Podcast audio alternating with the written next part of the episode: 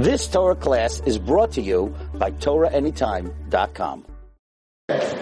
So, I usually speak about the parasha, and I usually speak about things that happen, and usually things happen on the day that I speak, because that's what I'm supposed to speak about. It's a little bit of a hard subject, but I think it's a very important subject. A lot of us go through a lot of very tough things in life, and um, we have a lot of questions. In fact, it's very. Uh, I'll tell you two stories that happened today. Um, I myself was involved in something that I thought would turn out very differently than it did, um, and I just realized it was just a test to see how I react. Because to have a moon in Hashem and to believe in Hashem when you're down for something, or when you think something's right and it comes out the way you want, that's nice. But when things don't come out the way you want, and when things don't work out the way you want, and you still have emunah, that's real munah. So today I spoke to two girls who their sister um, lost a baby that was five weeks old, and um, so was their nephew, and um, very, very, very traumatized, and um, had a lot of questions. On Hashem, like you know, five weeks old, and, and had to bury the child, and I don't know where it's buried. Very, very, very traumatic situation. And these two girls are very young. One's I, I don't, I don't think they're more than one is seventeen or 15, whatever, and, and, and they came to my office today to speak to me about to get chizuk. So it's very easy to give chizuk and say like, you know, um, you have to believe and you have to trust and, you know, when it's somebody else, it's definitely easy to say. But to give true nechama, nechama, which is to console, very hard. The whole Gemara talks about this Tana that was sitting shiva for his son and one time after another came to do Nechama, and he's, no, no, no, no. Finally, the last one, I don't remember the Gemara exactly, he said Nichamti. Forgot what he said exactly. So it's, it's not easy, sometimes better not to say anything. So what do you tell these two girls? They lost a, a five-week-old little boy. Um, so I told them the following, which I haven't heard of many, many, many years ago. And um, it seems to have been the day for this, because I came out of Mincha today, and a girl that I haven't seen in a long time hi Rabbi Wallerstein, and then she poured her heart out and ended up with Mincha standing on the sidewalk, you know, trying to give her nechama. So I'll tell you what I told her, I'll tell you what I told them. So I told them the following. That we don't really know the answers to a lot of things, but there is a Rav Chaim Vital, who was the student of the Ari Kadosh, who wrote a, wrote a story, and the, the story that he wrote, Rav Chaim Vital, was a story that I believe a couple came to the Ria Kadosh who didn't have children for 10, 12, maybe 15 years. And they pushed him for a bracha, they pushed him for a bracha, they pushed him for more than a bracha, they pushed him for a havtacha. Havtacha means I'm not blessing you, I'm telling you what's going to happen. And finally he said, okay, you want a child? Next year at this time, you're going to have a baby boy. If he says you're going to have a baby boy, you're going to have a baby boy. No, next year at that time, Yitzhak had a baby boy. Had a bris. Maybe the Riyah Kodesh was even the, the, you know, the Sandik. Fine. Two years later, the baby dies. They come back to the Riyah. They're like, what'd you do? Like, you have Ruach HaKodesh. You knew for sure that this baby wasn't going to live. It would have been much better not to give us a child you know, to have a child for two years and love a child and have all these expectations and potential, and then for that to be taken away from you is much worse than not having a child. Why don't you just tell us that you can't give us a bracha? So they had tinus to to their Riyah Kaddish, and it sounds like they had good tinus. If he knew it, so why did he do that? On the lighter side of things, there's a famous story, you know, a Rebbe, you can't, a Rebbe, Makubal, can never be wrong. So there's this guy, this man who had seven daughters. And he comes to the Rebbe and he says, I'll give you any amount of money. You have to give me a bracha that I should have a son. I have seven daughters. I need to have a, I need to have a, need to have a son. So the Rebbe said, okay, if you're pushing me so hard, give you a bracha that next year at this time, the two of you are going to have a ben. They went out, they made a party. The Rebbe said they're going to have a ben. No, she gets pregnant. They're all excited. The Rebbe says she's going to have a ben. She's going to definitely have a, child, a, a boy. She gives birth, twin girls. twin girls. They're beyond themselves, right? They went to the Rebbe. You think I have a Ben, but a Rebbe's never wrong, right? Makubal and Rebbe can't be wrong, so they come to him and they have tightness. They're like, I don't understand. We came through last year. You said that we're going to have a Ben, and now we had twin girls. I mean, it's one thing we would have had a girl, but you're so off. Now we have nine daughters, right? I mean, we had seven. Now we have nine. I don't understand. The Rebbe says, what do you mean? I said, you're to have a Ben. He said, I said, that's right. We had two girls. He said, no, you don't understand. It was Rosh Tevis. Beis Nikevis. so, Rebbes are never wrong. Okay, whoever doesn't know, Beis Nikevis means two females. I'm sorry, I didn't, I didn't translate it. Okay, you have to get a little bit because because I don't want you to get too depressed tonight. Tisha B'av's over. Anyway, so listen to this. So so he turns to these two people, and he says, "You want to know who that little boy was that you had for two years?" And they're like, "Yeah, who was that little boy?" He says, "I'll tell you the story of the little boy. I knew the neshama that was coming. I knew I knew the child that was coming, and I knew that he wasn't going to live more than two years. Let me tell you who this neshama is." He said, "Many, many Gilgal ago, many, many years before that, there was a king, and um, the the king didn't have any children, and the priests, the, the, the people who were not Jewish, were blaming it on the Jewish nation that we were praying that the king should not have any children. So the king said that if I don't have children, if I don't have a child within the next year, I'm going to wipe out all the Jews in, the, in my country, and, and whoever is, I'm not going to wipe out is going to be sent out. So the Yidden went to the shul and they fasted and they davened and they davened, and the prince and, and, and the queen became pregnant. At the same time, the Rav's wife became pregnant. The same time as the as as the queen became pregnant. Okay, so the king was very nice to the Jews. You know, you prayed for me and you made it out, whatever it is. What happens? So the the, the Rebbitzin, right, the, the Rav's wife, gives birth that night, the same night that the queen gives birth. And one of the women who were taking care of the baby, like the nurse, was Jewish. And in the middle of the night, the king's baby died. And she knew that if in the morning the king finds out that the baby died, he's going to blame it on the Jews, that you prayed, now you prayed that, that my baby should die, and that there would be a, there would be a disaster, there would be, Jews would be burnt at the stake, they would be killed. So she ran to the Rav. It's an unbelievable story. It's brought, brought down Rav Chaim Vital Sefer. She ran to the Rav, and she said the baby, the king's baby died, for, to save Klal Yisroel, you gotta give me the Rebbitzins baby, and we have to make a switch. So she took, she took the dead baby, and she brought it to the Rebbitzin, and she took the live baby, and she brought it to the, to the king, to the king. It was a one day bit, no one would know the difference. The next morning, they got up, the Rebbitzin, you know, the baby died, the whole, all, you know, the king came to be menachem avel, and the Rav, the only one that knew about the switch, was the Rav and his Rebbitzin. They were the only two that knew about the switch. And, you know, so they were so sad and all the Jews like, you know, such a terrible tragedy. The king came to visit. Rabbi, I'm so, you know, sorry I have such a beautiful baby and that this happened on the same night. I wish they could have grown up together. Meanwhile, the king was bringing up this child as a non-Jew and the Rav and the Rebbe were the only ones that knew that their child was being, being brought up by the king. And the Rav was very upset because he knew he was being brought up as a goy, as a non-Jew. So he went to the king and he said that, you know, I teach philosophy and a lot of other things and, you know, the Jews were very intelligent. Um, I would love to give your son a class once a week or twice a week, you know, and, and the king was very, he, lo- he liked this rabbi and he was very, you know, very into him and he said, sure, you could teach my, you could teach my son. The Rav walks in, the son looks exactly like his wife. He mamash looks at this kid's face, and he's mamash looking at the Rebbitzin's face. He's like, and he's mamash shaking. So, the way the Rav Chaim Vital writes the story, he began to teach him, and he, was, and he grew up, and he grew up, and he was 12 years old, 13 years old. When he became 13 years old, he told him what happened.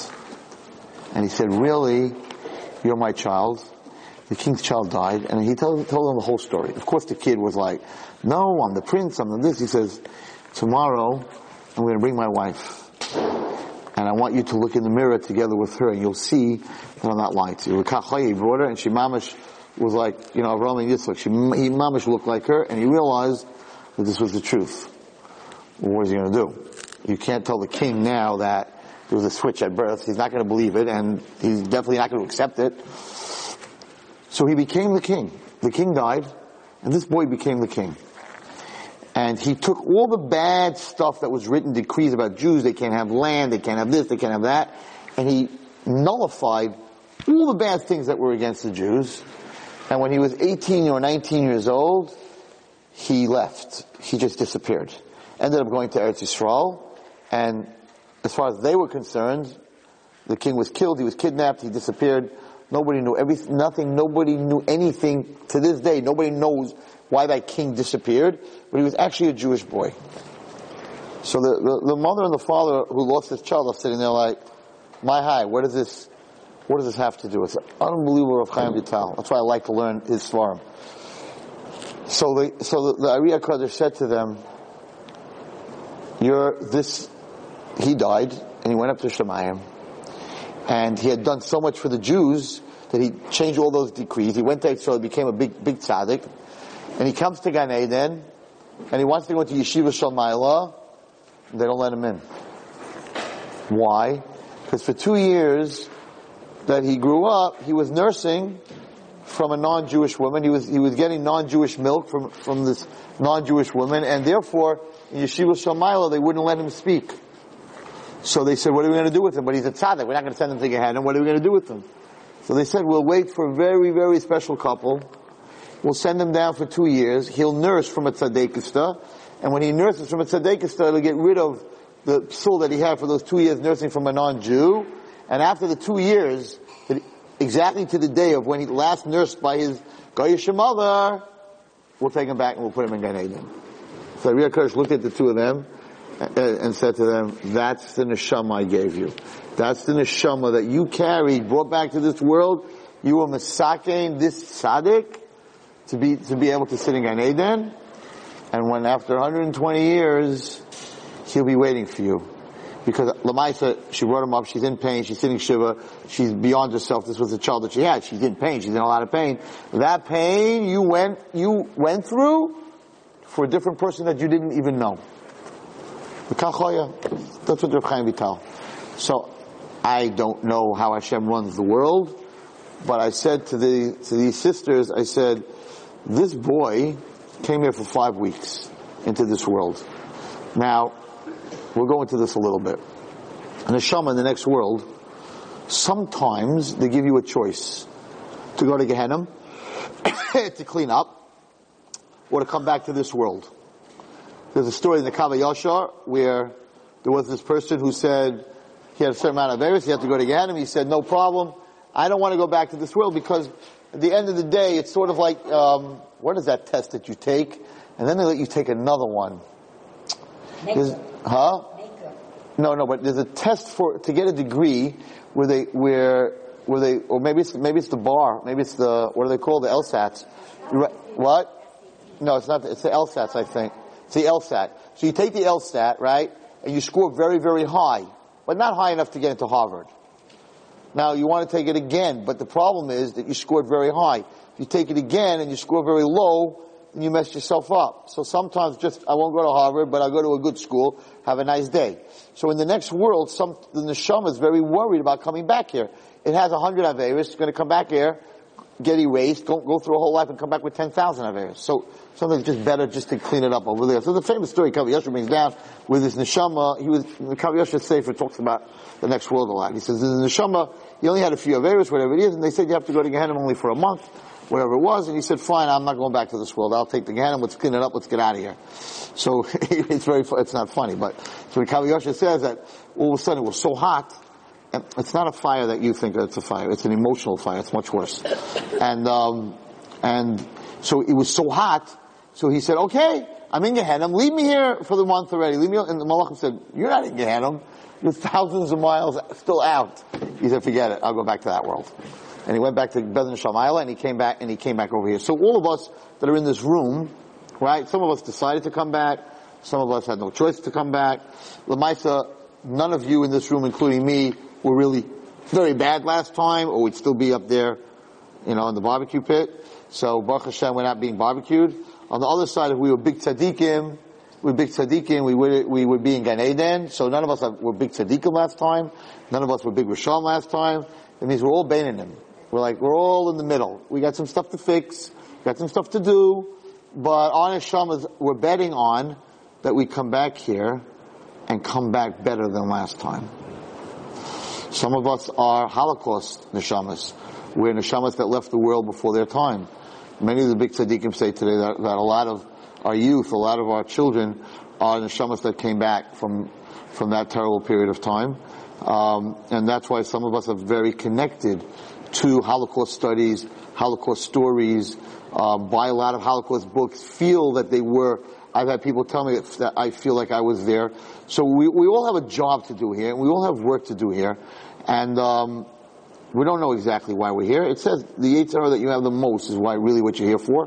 Whatever you're struggling, whether it's Lashon or whatever it is, that's what happened last time. Um, but we all had another chance. And until we leave this world, we have another chance. We can do tshuva.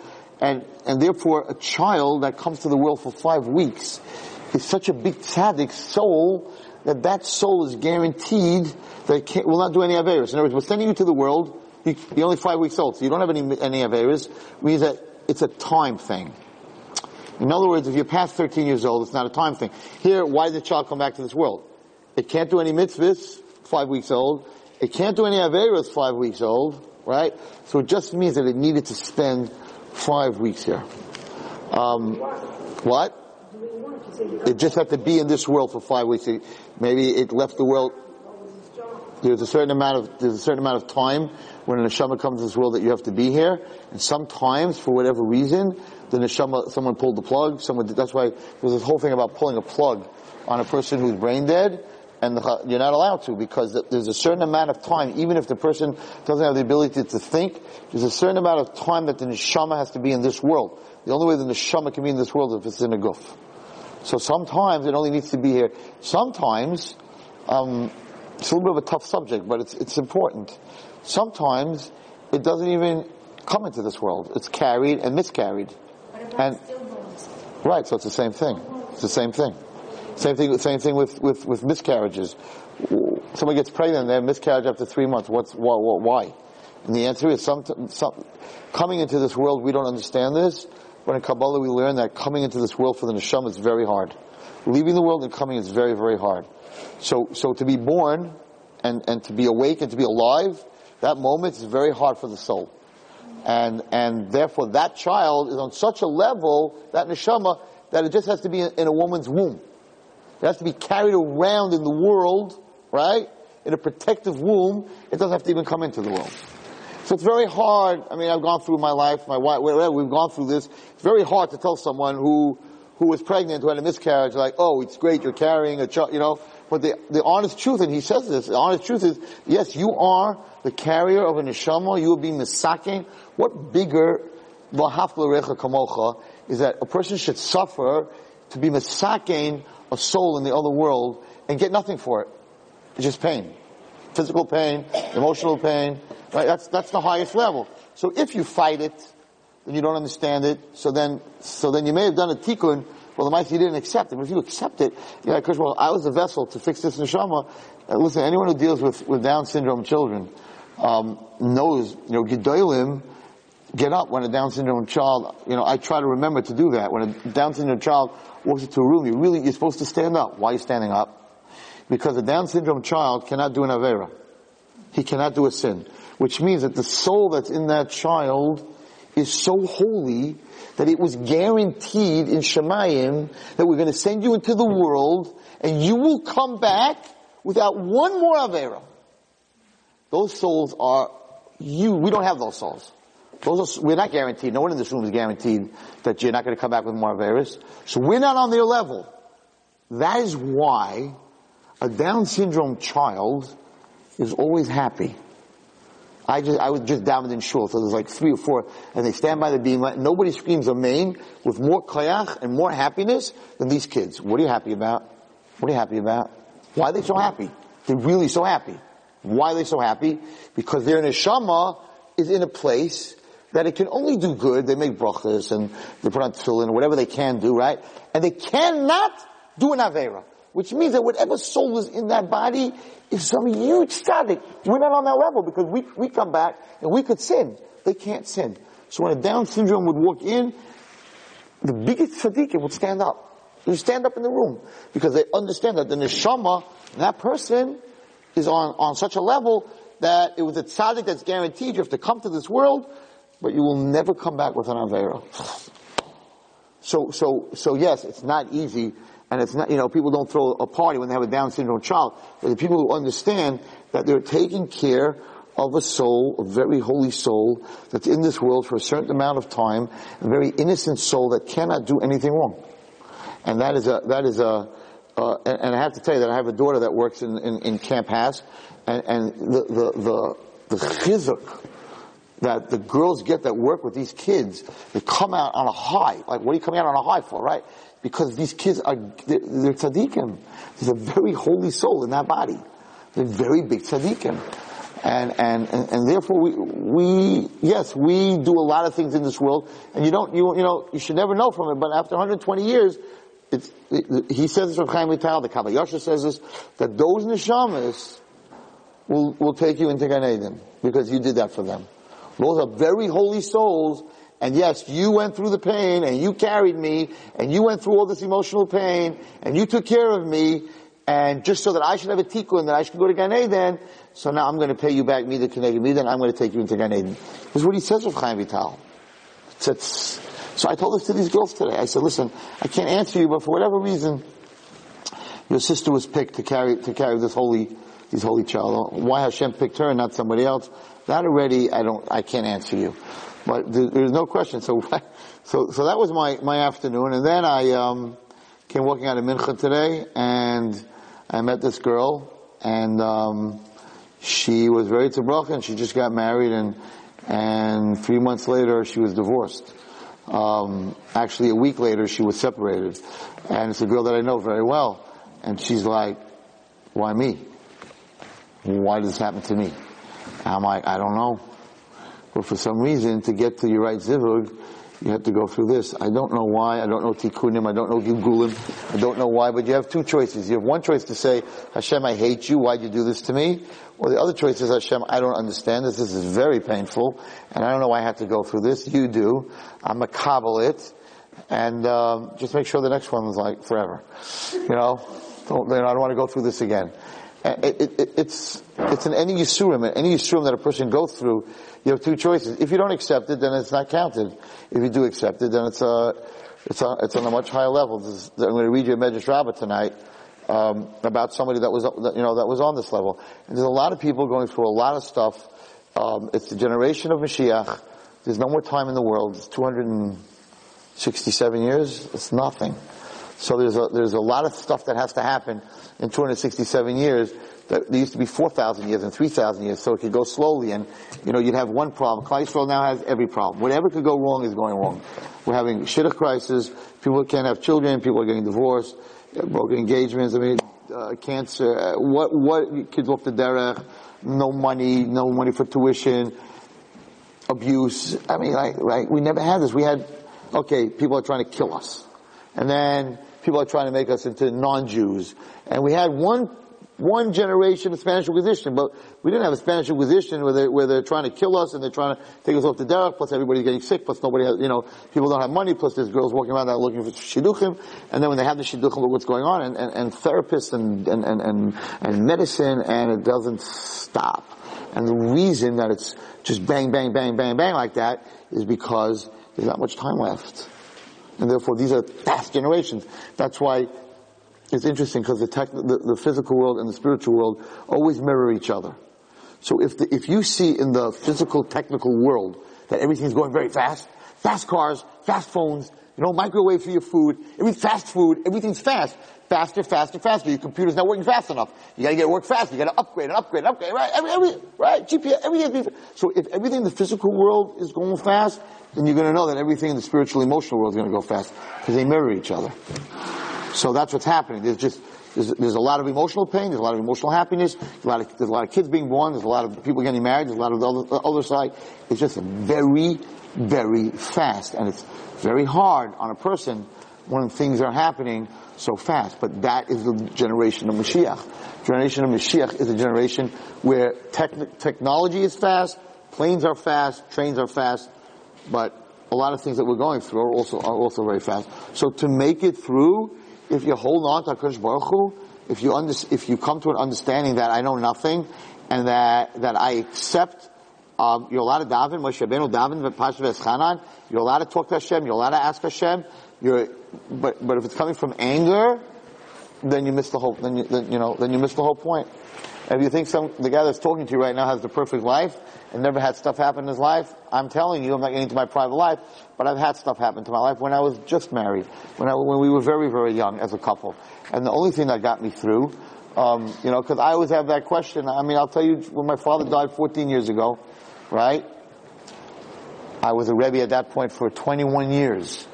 And I was helping a lot of kids and my father's house in Monsey was where I took all my boys for Shabbos and I was very, very close to my father, and he was a very big tzaddik. And when we found out that he had um, cancer, I was with him by the doctor when they um, when they gave him the report, and the doctor said to me, uh, my father said, "So well, how does it look?" He says, "We'll try, but normally esophageal cancer, 93 months." So of course my father's a Balamuna and I'm a Balamuna. Stupid doctor. Well, you, you, you're a God now. Three months. You decided three months. Whatever it is, fine. So I got on a plane. I went to Eretz Yisrael. And I went to the Kaislan because Baruch was my witness. And I was up a whole night and I said the whole Tehillim and I cried and I pulled out my, I said, listen God, this is the deal. You know, I'm working for you for a long time for, with kids. And I, I'm, you know, I'm your man. I'm, this is what I'm doing. I can't ask you for my father's life because when you daven, it's better to ask for a little than you get a lot than ask for a lot, right? So I was like, give me a year. Doctor said 90 days, give me a year. My father always wanted me to come to Monsey. He lived in Monsey, I lived in Brooklyn. He always wanted me to come to Monsey to learn with him. So I always told him, okay, one day a week, I'm going to come learn with you. Never happened. Right? Because I was busy. So I said, give me a year, and I'm going to learn with my father once a week. I went to Makubalim. They wrote Kameyas. We put it in water. You took the water with all kinds of things and he had to rub it on you know, on his throat. And uh, don't ask what I came up with in Eretz Yisrael. Brachas from every gadol. And, and, and I met, I must have met in, in Yerushalayim 15 Mekubalim, Tzaddikim, Gemurim, for brachas, with Zachar, with mices. I wrote checks, I paid people's grocery bills. I, there was nothing that I didn't do. My father had to live at least a year. Okay, I came back from Eretz Yisrael. I said, Dad, we're going to beat this. I had a I had a trip there to Eretz Yisrael. You know, you know when you have a good trip. I had a trip there to Eretz Yisrael, brachas, and I gave him all this crazy stuff and and kameyas and mices and I, there's no way. And I'm thinking in my head, I listen. I said to Hashem, you want all my credits for all the teaching, everything I did, you got them. Save my father. I give you everything. Okay, my father died 90 days to when the doctor said three months. Not only God didn't give me a year, He didn't give me an extra day. Smack in the face. Didn't give me an extra day. Forget about a month or two months. My high, my whole life I gave to you. I'm your Eved Hashem. And I did all this stuff and I wrote all this tzedakah and you don't even give me a day. I remember I said, I'm done. You see, everyone thinks, well, Walton's like angel, right? I'm as human as all of you. I'm like, it's my father, the closest person to me in my whole life. I asked you for, I didn't ask you for much. I asked you for another extra nine months. You didn't give me a day? I'm finished. I called my school. I'm not teaching no more. Done. I'm going to go to my business. What, what do I have to go kill myself? I couldn't even get my father an extra day. I got to go kill myself and work with kids. I'll go to business. I'll make some money. I go to Florida. Leave me alone. That's it. I called my school. and I said, I'm giving you two weeks notice. I'm not teaching anymore. There was no Ohr Naava at that time. There was nothing. I just taught in this school. Levaya, the Shiva, everybody's telling me, you know, this and that, you know, goes in one, you don't hear anything what they're saying anyway. Anyway, finally, I don't know, it was like a day or two after Shiva, I went to work, and I'm sitting there, I'm like, okay, so you're not teaching anymore. Do you think my father is happy in Shemayim? Like, he's like, it's bad enough I died, because I died, now I drove you out of yeshiva? Hello? So I'm like, what are you, crazy, Wallerstein? What are you doing? You're, you're going to teach God a lesson, right? Because I mean, what are you doing? And, and, and, and if you have a good relationship with your father, just the opposite. Do something, teach more. It was mamash a flip. But it didn't happen right away. I had to, I had to calm down. I'm a human being, right? And I a flip, and guess what? That was the year that Ohr Naava was opened. That was the year that this whole thing started, was the year my father died. So I could have walked away and been angry, but instead I was saying to myself, for whatever reason, Hashem said no. I don't know why.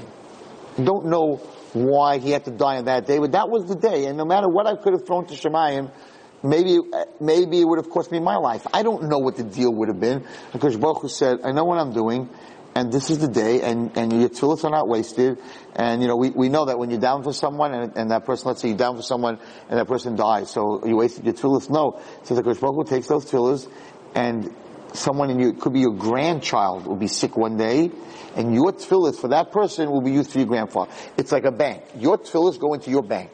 So if the tefillah was like, no, this person has a time and we're not changing that, the tefillah doesn't get destroyed. The tefillah is put into your bank. You still daven, you still sit to Hillel, you still learn Torah, you still get money for tzedakah, and that bank is yours. And later on, it could save your grandchild, it could save you, it could save your great grandchild, it could be used that your tefillah is yours, can never be taken away. People feel like I down, I down, down, oh, so now it's wasted. It's never wasted. Not one omein, not one bracha, nothing that comes out of your mouth is wasted. And therefore it's put in a night. It's a night is like a jar. It's put in a place. Every tear is put in a jar. It's all kept. It's yours. It's your tefillah. And it's, and if it's not used, then you have a credit. It's like mileage, you know, an Amex and you could use that, and, and, and Hashem will use that, maybe for Yisrael, maybe not for your family. That's a Baruch decision. He takes all these tefillahs and all these tears, and he uses them. So, so I told this girl, I said, listen, I don't, I don't know why you had to marry this guy. I said, but there's another guy coming along who you could not get to unless you have to get past him. It's called the kites, whatever it is. And, and, and so she said, you know what, but I'm not going to be happy until I meet the other guy. I said, Hashem knows that. But I tell you what, when you meet him, You'll forget, you'll forget all about this guy. It'll be just a bad memory. It's patience. It's, it's hard to tell someone who's in pain, you know, to be, to, to, to be patient. There's a woman sitting here tonight who gave me a big bracha, who has numbers on her hands. She's sitting right in front of me. And she's, Baruch Hashem here, and went through the Holocaust. Because you have numbers on your hand, you went through a very bad part of the Holocaust. And she's from, and she's Shomer Shabbos, and the Satmar Rebbe said that when, when he was dying, they asked him, who should we go, for, who do we go to for a bracha? You know, the Rebbe is not going to be here anymore. He said, you don't need a Rebbe. He says, walk into any shul and look for a man who has numbers who is wearing tefillin.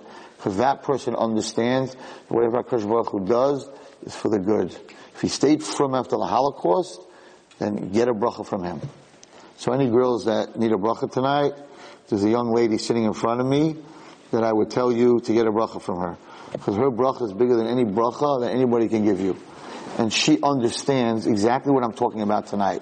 Because how do we understand the Holocaust? We so don't understand the Holocaust. So why would you be from after the Holocaust?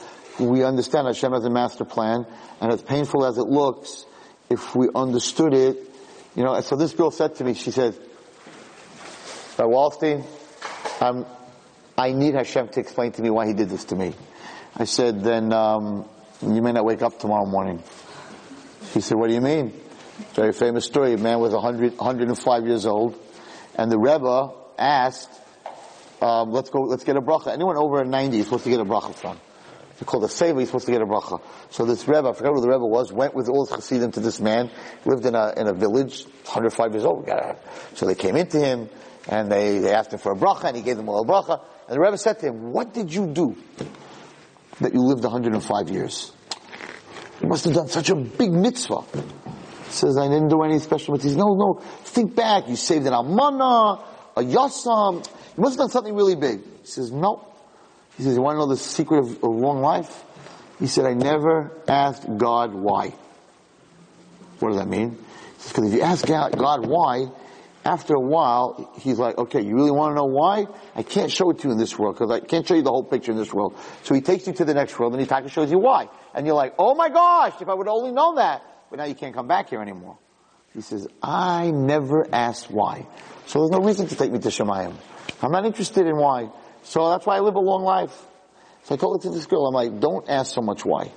Because there is an answer. But by the time you find the answer, it's too late, you can't come back. So just, just be makabla, just accept it. So, a bracha, you shouldn't have to go through anything. But if you go through, for whatever reason you have to go through, hold on to God. And, and just hold on to Him and understand that we so don't have the picture. Imagine these people who lost this child after two years. They had no idea the whole story, a baby to save the Jews, and he grew up as a non-Jew, and he nursed from a non-Jew. And how can anyone know the whole story? Because Baruch knows the whole story. And this baby had to come back. And the Ari HaKadosh said, to, to carry such a baby, to carry such a Kaddish child who, who was going into the Beis Din Shel Maalah, going into the Yeshiva Shel Maalah, he, he, it was a present that he gave to them. He said, you know what, you're chashuv enough, I'll, I'll, let you carry this baby. I'll let you nurse this baby. It's, uh, it's, it's, it's, you know, we don't, so this story, I'm telling you, you hear, so you're like, wow, great. Every single story is exactly as great as the story I just told you. Every single trauma that a person goes through, everything that, that is bad in our lives that we think is bad is exactly the same story. It's not a king, and it's not a being nursed for two years, but it's the same God that did it here, that has a plan, the same God that has a plan with all of us. And I just lived through it. I had a, this whole thing, it just didn't go my way at all. And at the end of the day, I said to myself, it was bashert that I had to go there. It was bashert that I had to be there. And, and, and you know, and that's it. I told you many years ago that this whole thing that I had in the ambulance, that, that I, I went to sleep one night at three o'clock and I was dead tired. I was wiped out and I mamish hit the pillow. I always turn my phone off when I go to sleep. I, I put it on silent. That night I forgot. 3.15 the phone rings. I pick it up. It's Hatzalah. My heart's beating. I've slept for 15 minutes. I'm like, oh my God, what, you right away think your kid, something like that. I'm like, what's going on? They're like, so and so, this is girl who's in your school. Um, she took a lot of pills. She has to go to the hospital and she's not letting us take her. And she said she'll only go with Rabbi Wallerstein. I was like, I didn't even know what world, I, you know, I was so dizzy, I didn't know what world I was in. I'm like, I can't, I can't, I gotta go to sleep. And I'm like, no, you got, you gotta help her, you got, you gotta come to the ambulance. I'm like, so where, where are you? And they're like, in your driveway. And all of a sudden my wife's like, what's going on? Oh my gosh, there's red lights in your driveway. Right? So I got dressed, my mom almost fell down the steps. I was so dizzy. I get into the ambulance, there she is. Not the first time she tried this, right? And there she is laying on the stretcher with the oxygen mask, and they're like, and they're like, so Ray Watson, you're coming. And they close the back door, and, and I'm like, I can't believe this. And I'm sitting on this, you know, the two side things, are two side things, and the stretcher's in the middle. I'm sitting in there, and they're in the ambulance, and it's bouncing up and down, and I'm like, HaKadosh Baruch. Till three o'clock, I was out with kids. Uh, that's not fair. Zelo fair. You could have done it tomorrow night at 11. You know what I mean? You knew when, you knew when she was going to do this, like, Zelo fair. And we're on our way to Maimonides, and I'm, I'm thinking, Zelo fair. And all of a sudden, I'm thinking to myself, they're very fair. You see, because on Rosh Hashanah, we say, right, we say tzedakah, tefillah, you know, by, by, uh, Unesaneh Tokef, ma'avirin as roya hagazera. It moves the terrible edict, right? True, true tefillah tzedakah. It doesn't say it breaks or erases the edict. It moves it. What does that mean it moves it? Where does it move it to? We say those words. Right? Tzedakah, tefillah, we say, right? Um, is mavirin is roya hagzera. We don't say breaks roya hagzera. What does it mean mavirin? It moves it. What does it mean it moves it? So that's what happened. I'm sitting on the ambulance. I'm saying to myself, on Rosh Hashanah, they wrote that Wallerstein at 3.15 is going to be in an ambulance. That cannot be changed. That's the Gzera. The question is, why is he in that ambulance? Chas having a heart attack? Whether his children are sick? Or doing a mitzvah, helping someone else. Now, Wallerstein, which three of these would you pick? A, B, or C? You being sick, your children being sick, or doing a mitzvah? Are you kidding me? C, of course. Right? Well, that's what happened. And I'm sitting in that, and all of a sudden I'm like, yay! I'm not happy that she's on the stretcher, but she's on the stretcher and I'm on the bench. This is a good thing if Wallerstein has to be in an ambulance at 3.15 Thursday night, whatever it is that, that day. So the Gzeira is written. And sometimes the Gzeira is written when you're born. It's, it's, it's a very scary Zohar that says when you're born, how long you're going to live, how many children you're going to have, money, health, all that stuff is really written. And then every every year it's sort of like rewritten a little bit, but it's, it's all there. What, how much money in the neshama, how tall you're going to be, what you're going to look like. There's a, there's a whole Zohar on this, right? So so it's like so. So it's written what's going to be in your life. The question is, right? You're going to be in an ambulance. Are you a Hatzalah member driving the ambulance, right? Are you a doctor? Or are you Chatzom, the patient? So that's up to you by the way you're living your life. So Ma'virin is where Xera is that there's a Xera that you have to be there, but how you're going to be there, that's up to you. So Tshuva, Tefillah, Tzedakah, Ma'virin is where Xera. So I was in a court a few weeks ago um, in a faraway land, and it was a very hard situation. And it didn't go the way that we thought it should or the way that it would and I did a lot of davening that Baruch Hu, that it should go a certain way, but it didn't go that way at all. In fact, it was really not good. And I didn't cha because I was like, I don't understand. Yashris, you know, even though we live in an Olam Sheker. And then I realized that on Rosh Hashanah was written that I'm going to be in court. Now you got a choice how to be in court. Somebody could be, you could be the accused, God forbid, and you're standing there trying to save your life. Somebody might be suing you for a lot of money, or you might be testifying to help another Jew, and before you walk into court, you can say, I'm doing a mitzvah. That depends on how you live your life. But you're going to be in that court on that day, because that's what's written on Rosh Hashanah. How are you going to be in that court? If you're doing chesed, then you'll be in that court doing chesed. So that's our koyach. How we live our life, we can't break the gzera. We can move the gzera into that it should be a good gzera. Even though it's a bad gzera, it can turn into a good gzera. That depends on how you, you know, how you live your life. 100%. So I want to end this week's parsha, just a short medrash, a beautiful, beautiful medrash. By the way, it's Medrash Rabbah was translated into English in the Varam, it just came out. And we call Hashem Hakel Haneman, the faithful, the faithful God. He says an unbelievable story here, and he says the following. He says, from the integrity of humans, you can know the integrity of Hashem. And he says the following story. A very, very famous rabbi in the Gemara, named was Pinchas ben Yair. And he says that Pinchas ben Yair lived in a city in the south, and this is the first story so you understand who he was. And one day a bunch of men came, and they left him they said they're going to, they're, they're going to Eretz, wherever they were going, and they didn't want to carry, they had a sack of barley. They didn't want to carry the sack of barley, so they left it and they said, you watch it, be a shomer for free, you watch it for us, we'll come back, we'll pick it up. Okay? So, they put, they, they deposited with it two saw of barley, and they forgot it, and they went away. So every single year, the Pinchas Ben Yair would plant the barley, and then the seeds from the barley that would grow, he'd plant more barley. So by the time they came back, I think it was seven years, they came back to get their bag of barley, he had silos full of barley. Now he was not machayev to do that. He could have just left the bag. He didn't have to plant it, but he knew that it would rot. And if it would rot, they'd come back, they'd get nothing. Okay? So, what happens? They come back, and he says to them, you have, you have silos of, of so after seven years, the friends come back, and they say they want back their bag. But Pinchas Ben Yair immediately recognizes them. He says, no, come and collect your warehouses of barley. So he says, from here we can see the integrity of a human being. You can know the integrity of HaKadosh Baruch Hu. We're going to explain it by the, after the third story. There's three stories over here. Okay.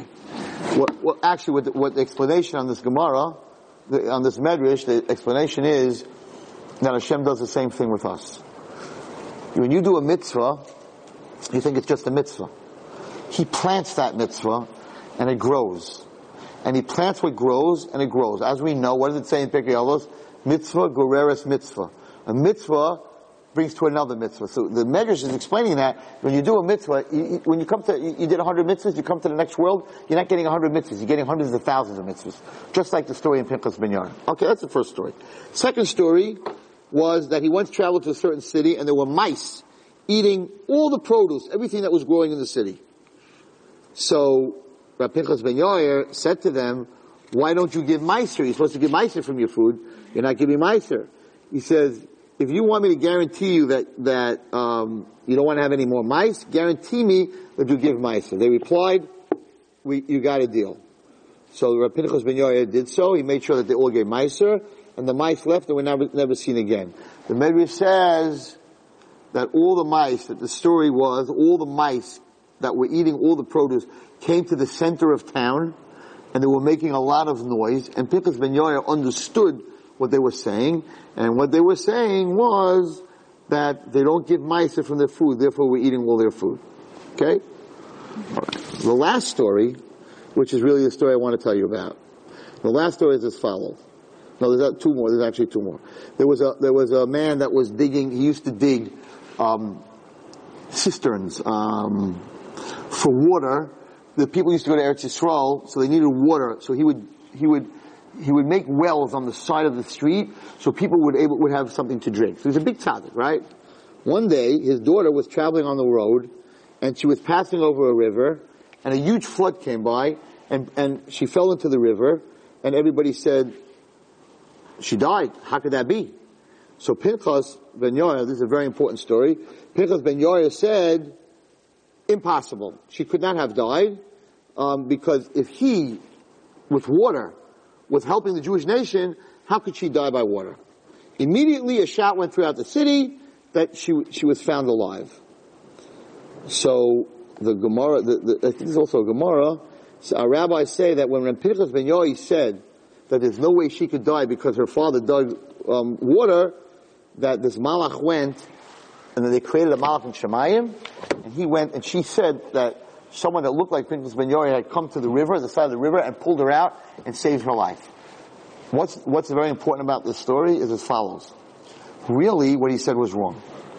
Because Mida Keneged Mida, he dug wells of water, would be that she cannot fall into a well that he dug and die. He dug the well to help the Jews with water. She can't fall into that well because his hands made that well. But that she should fall into a river, one thing has nothing to do with the other. So why was she saved? So the Targum, the explanation on, the, on this medrash is unbelievable.